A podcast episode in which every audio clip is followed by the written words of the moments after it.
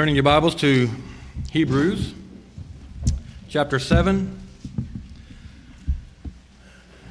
Hebrews chapter 7, we'll be looking at verses 11 through 21 this morning. We've been working our way through our series in the book of Hebrews, and we have kind of broken off now into a small sub series or mini series on the person of Melchizedek. Uh, this is our second week discussing Melchizedek in our three week series, and so we'll be working through Hebrews chapter 7, verses 11 through 21 this morning. Last week we looked at this Melchizedek and what was so prominent about him. The Bible says that he was a great man. And so we looked at what made him such a great man. The Bible says he was king of Salem, that he was the king of peace, king of righteousness that he was a priest of the Most High God, and that he resembled the Son of God. Those are some pretty uh, amazing traits for this King Melchizedek. We also looked at how we are to read the Bible and how to read it correctly. Um, and I want to discuss that a little bit again this morning before we get into our text. I believe if we were reading the Bible for the first time, and be, start at the beginning, we would read it different. I believe we would read it a lot different. I, I believe many of us have been brought up uh, in church and, and seeing the Bible as a lot of stories, a lot of stories about different people, and we kind of compartmentalize a lot of the Bible. But the Bible is really one story. And again, as we said last week, it's about one person, and that's being Jesus Christ. So in Genesis, we would see God and Adam and Eve. What God creates all things, and He says, What? It's good. Then He creates Adam and Eve, and He says, Behold, it's very good. Why? Because they are made in His image, made in His likeness. And they were made and they were put in the Garden of Eden, right? And things were perfect. They had a perfect relationship with each other, they had a perfect relationship with God, and they had dominion over the earth. Things were perfect, were great, were amazing. But then what happened? Sin comes into the world, right? Through eating of the fruit. If we were reading through the Bible for the first time, I think we would get to that point and it, it would devastate us. What happened here? Everything was perfect and now it's not. Adam and Eve had, had Adam and Eve had everything great. Sin comes in, what happens next? God says that later, one will come from Eve who will crush Satan's head, and in doing so will bruise his heel. Hmm, who's this person? What is this person like? Then we will see what God kicks him out of the garden. He's gone out of the garden. How will they return? How will they get back to God? Can they get back to Eden? Can they get back to the way things were before sin came into the world? And if so, how? Through this person. And so that's who we should be looking for. Who is this person that will crush Satan's head? Well, as we keep reading, maybe it's Noah, right? Noah's one who, maybe he's one who will crush Satan's head. Noah finds favor with God, right? And God saves him and his family from the flood. But right after that, we see Noah sins. Well, it's not Noah. Why? Because sin is what got them in trouble in the first place. So, therefore, if Noah sins, there's no way Noah can be the one to get them back to where they were. So, who? So, we keep going. Maybe it's Abraham. We come to Abraham. We see God makes a covenant with Abraham. But we see in the covenant that God makes with Abraham, he said it will be an offspring from Abraham. So we keep looking. Then we come to this king and this priest, Melchizedek, right? Some key words should stick out to us if we're reading through it the first time. What he is king of Salem, priest of the Most High God, and he blesses Abraham. Wow, this is huge. Who is this guy? Maybe he's the one. But then he just kind of disappears, right? We don't see Melchizedek again. So we keep going, we keep looking, but we need to keep this guy in mind as we're going through Scripture. As we keep going, we see God save his people out of slavery, out of Egypt, through this man Moses. But even Moses says what? That God will raise up a prophet like Moses, but this prophet will speak the word of God. So, okay, it's not Moses, but there'll be another prophet. So now we're looking for a prophet also. So we have more information about this man we're looking for. So we keep going. Next, God establishes the Levitical priesthood. God tells Moses how to instruct the priests concerning sacrifices, concerning offerings, concerning worship. Why? Because God is holy. Therefore, his people must be holy. But the thing is, we should notice these priests continually have to offer up sacrifices, first for themselves and then for others, over and over and over again. And these priests die. And the thing is, we don't see anything else about this other priest, Melchizedek, until we get to Psalm 110, as we spoke of last week, and as we're going to look at again today. Psalm 110, he shows up again. This time he shows up in a promise from God that this Messiah, this prophet, this king, this priest that we're looking for, that we've been will be priest after the order of Melchizedek. And he will be a priest forever. And he is a priest with a promise, an oath. From here, now we keep going looking for this priest. But after that, we also see God will establish a kingdom in Israel. And it's a pretty mighty kingdom. There's peace in the land. King David is a very good king. Maybe he's the one. But then what does King David do? He sins. He sins mightily. He commits adultery. and he commits murder. So we know it's not King David. But we also see God make a covenant with David that, a, that the kingdom will be, there will be a king on the throne forever that comes from King David. So that's who we're looking for. So maybe it's one of King David's sons. But as we keep reading, we see they, they're sinful also, right? They fall into sin. So it can't be them. So we keep looking. And then we come to the Gospels. And we come to the Gospel, we see this weird dressed guy who eats crazy food named John. And what does he start saying? Behold the Lamb of God who takes away the sins of the world. He's right here. This guy. That should get our attention really quick. So, the one we've been looking for, this guy John is saying, hey, it's him right here. The Lamb of God. And then what does this guy start preaching? He said, The time is fulfilled. What the time is fulfilled? What, the, what we've been looking for. The time is fulfilled. The kingdom of God is at hand. Repent and believe the gospel. This should also grab our attention. Is this the one we've been looking for? Then we come to the author of Hebrews, and Hebrews is writing, and he is telling us that this guy also comes from the line of Melchizedek. He said, This is the one we've been looking for. This is him. So, as we read Scripture, we should be looking for that one who will take away the sins of the world. Let's read our text this morning. We'll dig in. Hebrews chapter 7, verses 11 through 21. I will read aloud if you will read along quietly.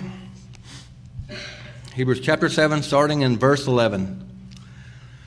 Now, if perfection had been attainable through the Levitical priesthood, for under it the people received the law, what further need would there have been for another priest to arise after the order of Melchizedek, rather than one named after the order of Aaron?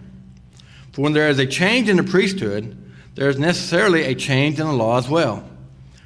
For the one of whom these things are spoken belonged to another tribe, from which no one has ever served at the altar.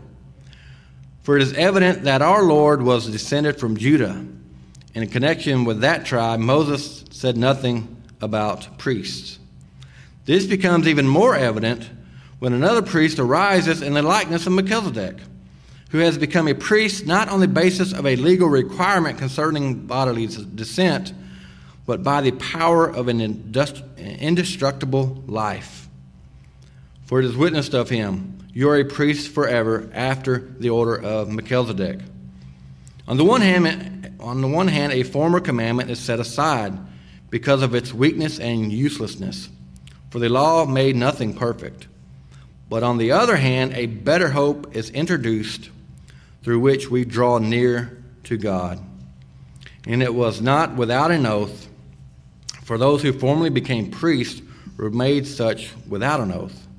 But this one was made a priest with an oath by the one who said to him, The Lord has sworn and will not change his mind. You are a priest forever. Father, thank you again so much for your word. Thank you again that we get to gather on this Lord's Day. And we get to worship you, Lord, and we get to hear from you. So, Lord, speak to us through your word this morning. Lord, change us from the inside out. Lord, give us a heart of flesh, a heart that loves you, a heart that longs for you, a heart that seeks to obey you in all that we do. Lord, again, you're amazing. Lord, there's no way we could have done anything to get back to you. There's no way we could have done anything on our own to cleanse our sinful ways. So, Lord, you had to come and do it for us. And Lord, we thank you for that. Show us more of that. Show us more of your gospel this morning through your word. Show us more of who you are, how great you are, how amazing you are. Again, speak to us, Lord. I pray that it will be all honoring and glorifying to you.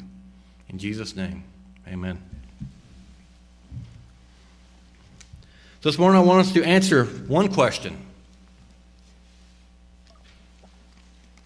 It's the question the author of Hebrews says in verse 11.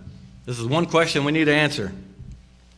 He says, Now, if perfection had been attainable through the Levitical priesthood, for under it the people received the law, what further need would there have been for another priest to arise after the order of Melchizedek rather than one named after the order of Aaron? It's a good question. It's an important question. It's a question we need to answer. Right now, I want to answer it in six ways or six reasons why Jesus is a better high priest who comes from the order of Melchizedek. But first, I want us to answer the question of what is a priest? What does a priest do? And why is it important? Why are we talking about priests? Okay, in the Old Testament, a priest was a, a go between or an intercessor between man and God. Okay, such a person was necessary. Why? Because God is holy and we're not. God is perfect and we're sinful. So we needed someone to represent us to God. And the priests played that role. They offered up the sacrifice to God on behalf of the people. They would offer a sacrifice to make atonement for sin. Okay, they would, they would sacrifice an animal, they would take that blood, and they would, they would throw it on the altar to cover the sins of the people. That's a priest. So, why do we have another priest arise after the order of Melchizedek? There are six reasons I want us to discuss this morning on why we needed another priest. And reason number one is Jesus was from a better tribe. Okay, verses 13 through 15 says, For the one of whom these things are spoken belonged to another tribe, from which no one has ever served at the altar. For it is evident that our Lord was descended from Judah, and in connection with that tribe, Moses said nothing about priests. This becomes even more evident when another priest arises in the likeness of Melchizedek. Okay, so a lot of us might ask the question why does it even matter? What's it matter what, what tribe he comes from? What's the big deal? Well, in the Old Testament, it is a big deal. In the Old Testament, as we said, if we're reading through Scripture and we're looking for this, the one, the Messiah, the king, the priest, it is a big deal. He must come, the king would come from the line of Judah, which is Abraham's line, who's David's line, as we talked about going through. The king comes from the line of Judah.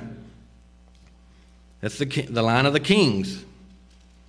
Remember we talked about that last week? Jesus being the King of kings. He is the true King to come, to come the King of peace. And that tribe come, and that king will come from the tribe of, tribe of Judah. That is the tribe the king had to come from. Okay? You see that back in the Gospel of Matthew, where Jesus comes from the tribe of Judah.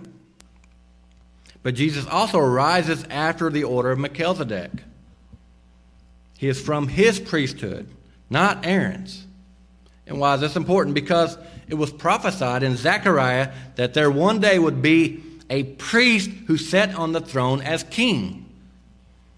Jesus is our high priest who is also our king. He holds both offices, and I would say he holds, holds both offices perfectly. He comes from the line of Judah, but he also comes from the order of Melchizedek. He can not only save us as priest, but he also can take care of us and protect us as king. He is our perfect prophet, priest, and king. Okay, number two, Jesus' priesthood attains perfection. Okay, and again, back to verse 11. Why would he be asking the question if, if the Aaron's priesthood attained perfection? But it doesn't, right? The Levitical priesthood was unable to attain perfection. That is why there was another priest that arose after the order of Melchizedek. The old priesthood was totally unable to cleanse people from their sins. If they could not really cleanse people from their sins, then the priesthood could not really make anyone fit for heaven. We could not come into the presence of God through the Levitical priesthood. Think about it. If I was just some guy in Israel, okay, living my life in Israel, the Sabbath day come up, and I needed food for me and my family, and I would go out and I kill some chickens, and I clean them, and I cook them, and our family eats them. What did I do? Broke the Sabbath, right? Wasn't allowed to do that. So then my mom and dad came over and said, Hey, well, I, I thought, thought I saw you over there killing chickens on the Sabbath and eating them. What happened? And then I tell my parents, I didn't do that. You must have been seeing things. I didn't do that. Now what have I done? Now I've not honored my father and mother. So now I've broken two commandments. Okay, and then, and then you just keep going down. So then I didn't honor God because I didn't honor my father and mother. I lied. I committed another sin. Now I'm headed down a pretty rough road. So now I, my conscience gets me. I know I've sinned against God. I need to be cleansed of my sin because I have broken the law. So then what I would do, I would go to the priest and I would bring a sacrifice, an offering, and I would bring it to him. And, but he would have to take it. What? He would have to go in and offer a sacrifice for himself first to make sure his sins are cleansed. And then he would go and offer a sacrifice for me. I might walk away and say, Well, I hope that worked. And don't forget about this word hope because we're going to go back to it later.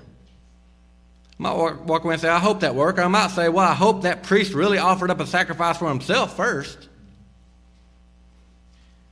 I might even ask questions. I might say, Well, I hope he was totally clean before he offered up a sacrifice for me, because if he wasn't totally clean before he offered up a sacrifice for me, then my sins are still on me. I hope he wasn't still in his sins when he tried to make atonement for my sins. Then I would have to think, well, I hope the animal I brought was good enough. I hope that animal was spotless and perfect. I got the best one I could find. I hope he worked.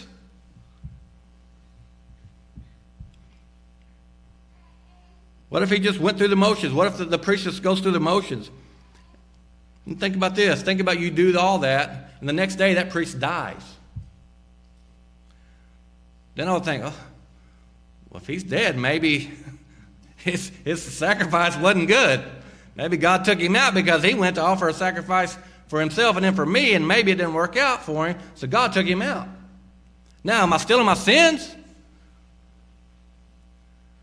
I don't know. I hope I'm not, but I'm not sure. Then on the flip side of that coin, I have another problem. What if I sin again? Is that sin covered? I don't think so. Now, do I need to go do it again? Do I need to go make an offering again? Did that offering work? So I go through the whole process again. And personally, I would have to be going through this process constantly. I might as well just stay at the temple and just keep getting an animal and keep having it killed and keep sacrificing the blood and keep throwing the blood on the altar because you know what? As soon as I walk away, guess what I'm going to do? I'm going to sin again. And I would still worry if I'm in my sins. I would still worry if I'm separated from God. And that would be exhausting. I want us to see that the Old Testament, the Old covenant structure or infrastructure was totally inad- inadequate and really temporary. The purpose for it was to point us forward to the new covenant and to the perfect high priest who could achieve redemption for us, and that's Jesus. Because I would walk away saying, I need something else. This is not getting it done. I need something better. I need something more. I am still not sure if my sins are forgiven when I go do this. I believe also we can understand the gospel more clearly when we understand the old covenant and its ceremonies and what the Levitical priest had to offer for the forgiveness of sins. So, reading through the Old Testament, we can see what God really had to do in order to save us. We can truly see what Jesus accomplished in order to save us. He gave his life as a sacrifice for many. What for God so loved the world that he gave us his only begotten Son, whoever believes in him should not, have, should not perish but have everlasting life, right? Jesus bore our sins on the cross. He is the perfect sacrifice. It is only through his shed blood that we have redemption and forgiveness of sins. It is the only way we're truly fit for heaven. It's the only way we're truly made perfect. There's no other way to heaven. There's no other way to receive eternal life. Jesus' priesthood is the only way to attain perfection. And number three, Jesus' priesthood is forever. It's forever, verses 15 through 17. Again, he says this becomes more evident when another priest arises in the likeness of Melchizedek, one who has become a priest not on the basis of a legal requirement concerning bodily descent, but by the power of an indestructible life. For it is witnessed of him, you are a priest forever after the order of Melchizedek. Which priest would you rather have representing you? one in which the priest dies and always have to be replaced, or one in which you have Mm-hmm. an intercessor that lives forever to represent you. This change is huge, it's monumental. I don't think when we study this, we understand how big of a change this truly is. This new priest, after the order of Melchizedek, never dies.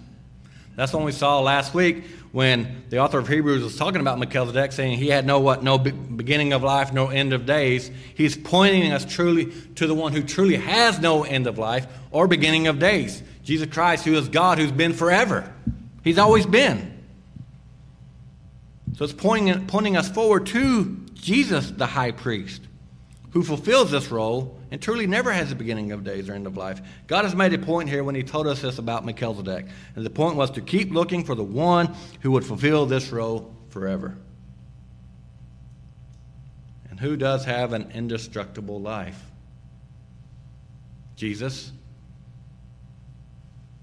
Right? The grave could not hold him. He rose from the dead. Is that not amazing? I mean, I think as Christians, we often think, oh, Jesus rose from the dead. Cool. No, he rose from the dead. Psalm 110 promised that a new priesthood was coming in the order of Melchizedek. Jesus' priesthood is forever. We don't have to look for another priest. We don't have to worry about our priest being a priest who was just a priest because of his family. We don't have to worry about our priest dying. He already died and rose from the dead. He's already defeated death. His priesthood is forever. These are facts. This is not just some concept or some construct, right? It's not just some mystical religion. This is not just some philosophy that we just think about. It's not just a thought. This is as true as you and I sitting here today. It is a fact that Jesus rose from the dead, and that changes everything. It's not just something we can take or leave. He rose from the dead. Again, I can't say that enough because I don't think it has the weight on us that it should. Our Savior rose from the dead. Number four, this change in the priesthood, again, like I said earlier, changes everything. Verse 12 and then 18 and 19. Verse 12, he says, For when there is a change in the priesthood, there is necessarily a change in the law as well. And 18, on the one hand, a former commandment is set aside because of its weakness and uselessness. For the law made nothing perfect. But on the other hand, a better hope is introduced through which we draw near to God. This change in the priesthood changes everything. It changes the law as well. The law the author is speaking of here is a ceremonial law. Okay, so now there's no more animal sacrifices being offered up for the sins of the priests, and there are more animal sacrifices being offered up for the people. But now, because of what Christ accomplished on the cross, giving his life as a ransom for many, while we were still sinners, Christ dying for us, we now are living sacrifices to God, which is our spiritual worship. So get a little get into a little bit of application here. There's no more sacrifices. You know what the sacrifice is now? Us. We are called to be living sacrifices to God. You want to worship God truly? Be a living sacrifice. That is what Scripture calls us to do. Deny ourselves, take up our crosses, and follow Christ. That's a living sacrifice. This is, this is a response to salvation. And those are hard words for us. We're so very self centered today. We live our lives for me. I am my own God. And guess what? If you're not doing your job to make me happy and to give me what I want, then guess what? You're out. Because you're not doing what makes me happy. We make everything about ourselves. We use people to get things instead of using things to help people. more application. Husbands, if you want to love your wife, love your wife, as Christ loved the church. Many husbands here, I bet most husbands here will say they would die for their wife. They would take a bullet for their wife. But that's not what Paul is talking about. He's saying, give yourself up for your wife. Live for your wife. Husbands, love your wives as Christ loved the church. There's more to it than just giving your life. It's living now your life for your wife. It's serving her. What Christ came not to be served, but to serve and give his life. Husbands, give your life for your wife. Wives, submit to your own husbands as to the Lord. Again, that's sacrificial living, being daily sacrifices for the Lord. Outdo one another in showing honor and goodness. Okay, also, there's no more ceremonial washings. Jesus says, What? The filth is on the inside, not the outside. You can clean your outside up all you want, and it's not going to do any good. The religious re- leaders had it all wrong. Jesus says, What? Evil thoughts, sexual immorality, theft, murder, adultery, coveting, pride, foolishness, all these things come from within, and they are what defile a person. Therefore, we need his sacrificial blood to cleanse us of our sins, to cleanse us of our unrighteousness. Taking some animal and throwing the blood on the altar is not going to do any good. We need to be clean, cleansed internally. There's no more law stating the requirement of the circumcision of the flesh. Now it's a circumcision of the heart. There's no more law saying that we need to travel to a temple for worship. Jesus is our place of worship. Jesus says in Matthew 12 that what something greater than the temple is here. And what was he talking about? He was talking about himself. Okay, all these things change. This is a huge thing. Now put yourself in the original hearer's shoes or sandals. Put yourself in their sandals. This changes everything. This changes lives. Imagine these people growing up and only knowing the temple sacrifices. Only knowing that the only way to God is through this animal sacrifice, going to the temple, offering up your sacrifice. This is all they knew. Now, this man is telling them that all this has changed. He's saying all this stuff that you used to do is fulfilled in one man. All this stuff is just pointing to this one man. Now it's all fulfilled in him. And for me, I think I would say that sounds ridiculous. What are you talking about? It's all fulfilled in this one man. But it's true. All those things were here to point us to Christ, was point, to point us to Jesus. Now, maybe some of us are in the same boat. We come to church because that's what we've all known. It's what we've ever known. We're raised up in a church. We do this because that's what we've been taught. We go through the motions because it's just what we do. We think that we need, to, we need to do something in order to get right with God. I know some people who have been baptized over and over and over again five, six, seven times. Why? Because they think they have to do something to get to God. So they have to do that. So I walk away. I still keep living the same simple lifestyle I've always lived. So something didn't work. So I got to go back and I got to do it again. So I go back to church, and what do they say I need to do? Well, you need to be baptized. Well, I've been baptized. Well, obviously, you didn't really mean it. You got to do it again. So then you do it again, and then guess what? You walk away, and that same sin still has a hold of you, and it still grips you, and it still messes with you. Then what do you do? So, well, I got to do something else. I've got to do something to get right with God. But guess what? It doesn't save you. Saying some prayer doesn't save you. Walking down an aisle doesn't save you. But we always think we have to do something to get right with God. Doing those things is just like offering up, offering up a sacrifice for sin. Doing those things is just like bringing your sacrifice to the priest to cover your sin and walking away and sinning again and knowing it didn't work. Why? Because it doesn't change the heart. We need to work much bigger and much stronger and much more powerful than that. We need a miracle. Nothing we can do can get us back to the garden. We can't get back there. There's angels there blocking us. We can't go in, right? Nothing we do can make us right for heaven. Nothing we can do can right our wrongs. Nothing. That is why God came down to us in order to save us. He came on a rescue mission to save us from our sins. He does it all. But in all to Him we owe.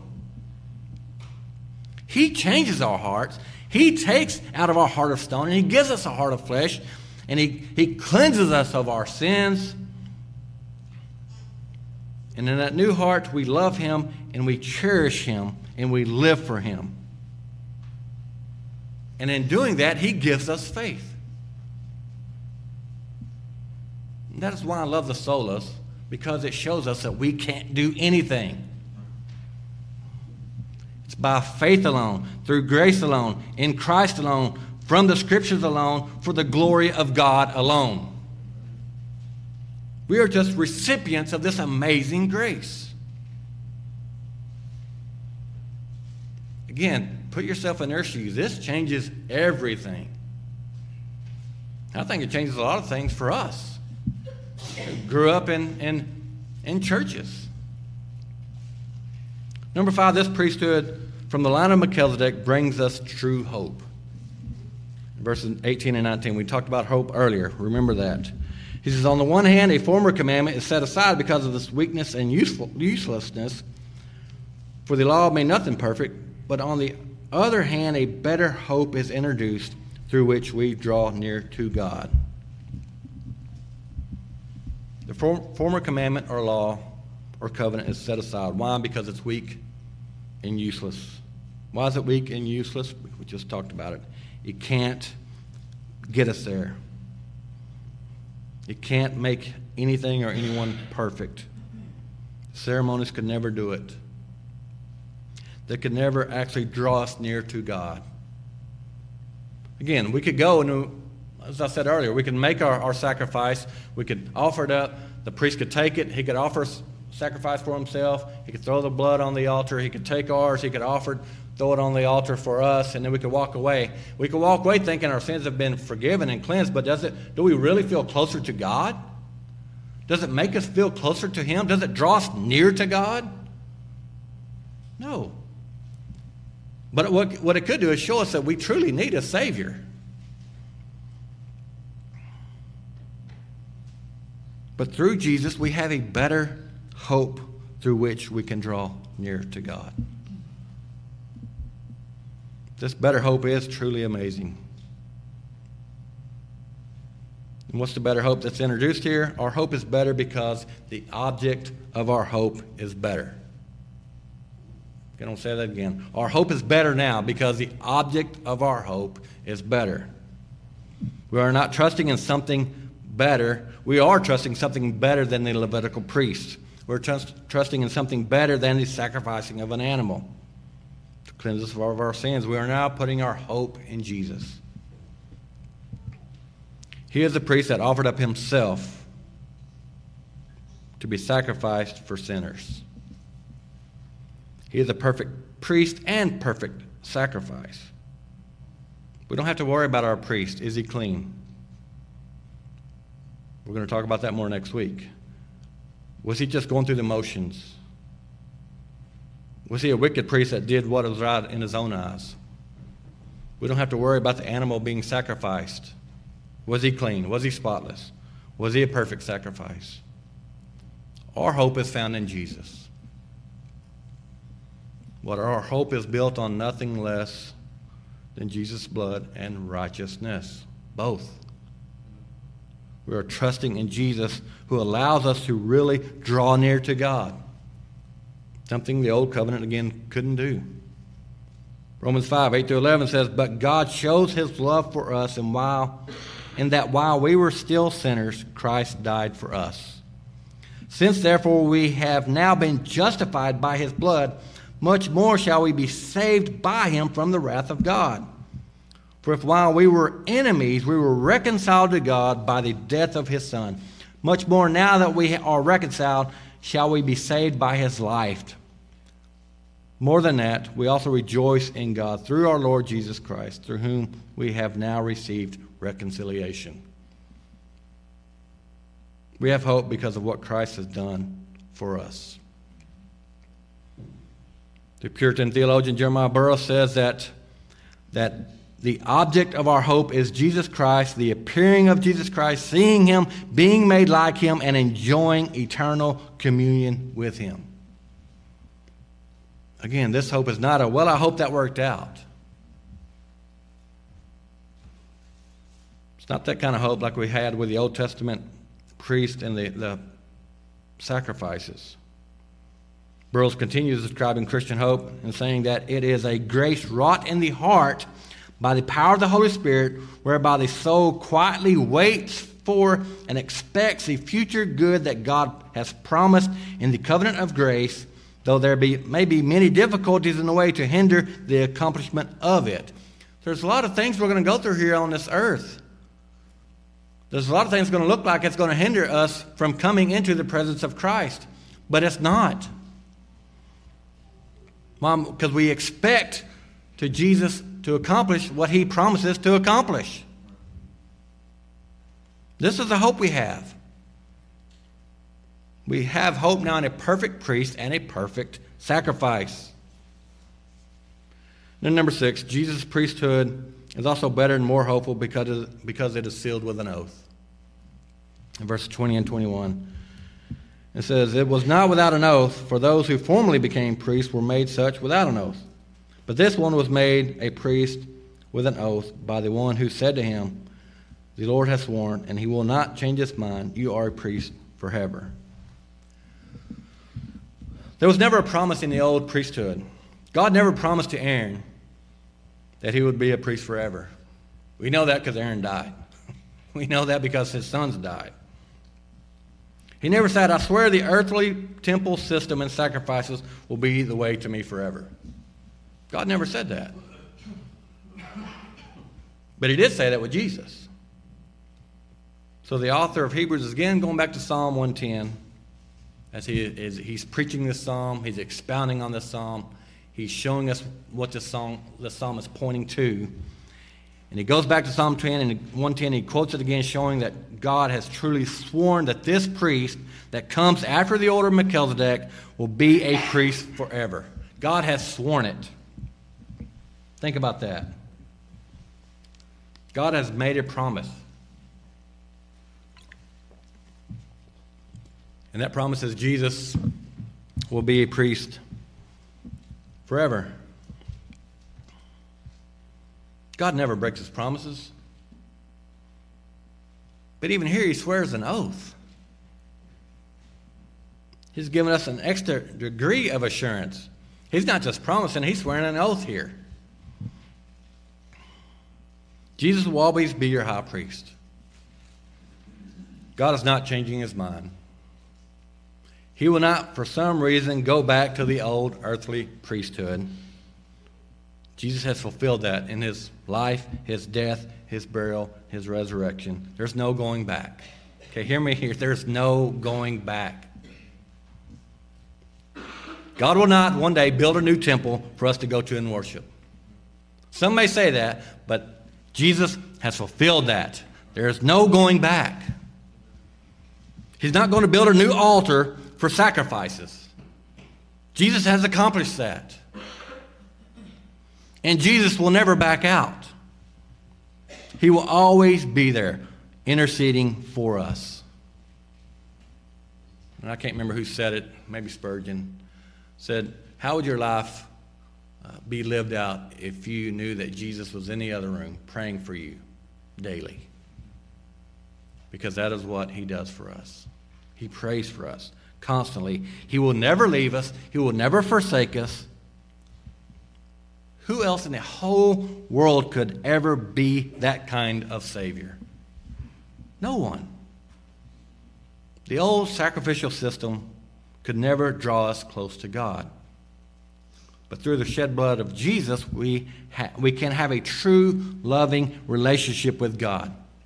As we saw in Romans, because He loved us, because of His love for us, He sent His Son to rescue us, to save us, to draw us into a relationship with Him. Not from a distance, but up close and personal.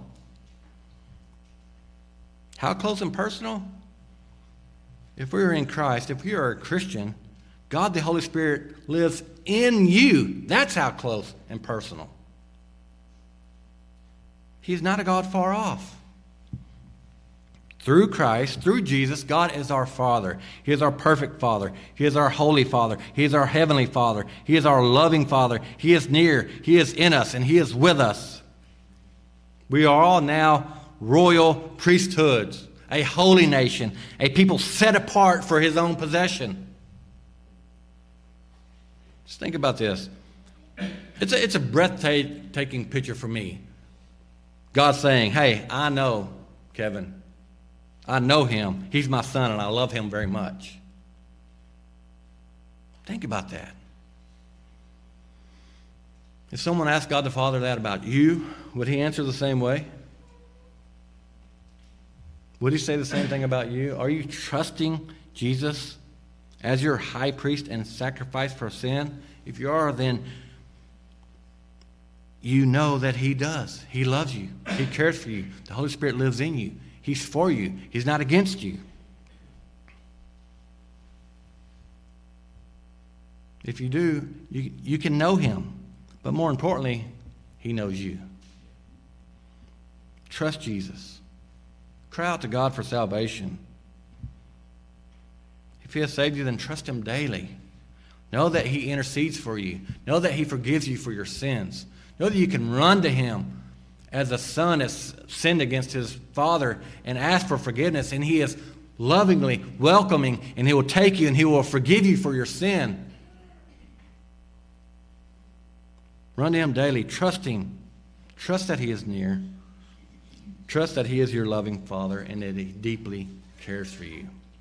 Father, thank you for your word, Lord. Thank you that you are loving Father. Thank you that you did not leave us in our sins. You could have. But thank you that while we were yet sinners, you sent your Son to die for us, to cleanse us of our sins, to cleanse us of all unrighteousness. And not just to cleanse us, but to draw us near to you. That we, we may have this relationship with you, that we may know you, and that you know us. Lord, thank you that you sent your Son on a rescue mission to save us. And thank you that you have given us Scripture to point to Him. So, Lord, I ask that we leave here not as we came, that your Holy Spirit will change us, that we will draw us near to you, that we will truly be better husbands, that we will be better wives, that we will be better children, that we will honor you, that we will bring glory to you in all that we think, all that we do, all that we say, and all that we feel. And it's in Jesus' name we pray. Amen. Amen. Begin to respond uh, to this word that was preached to us.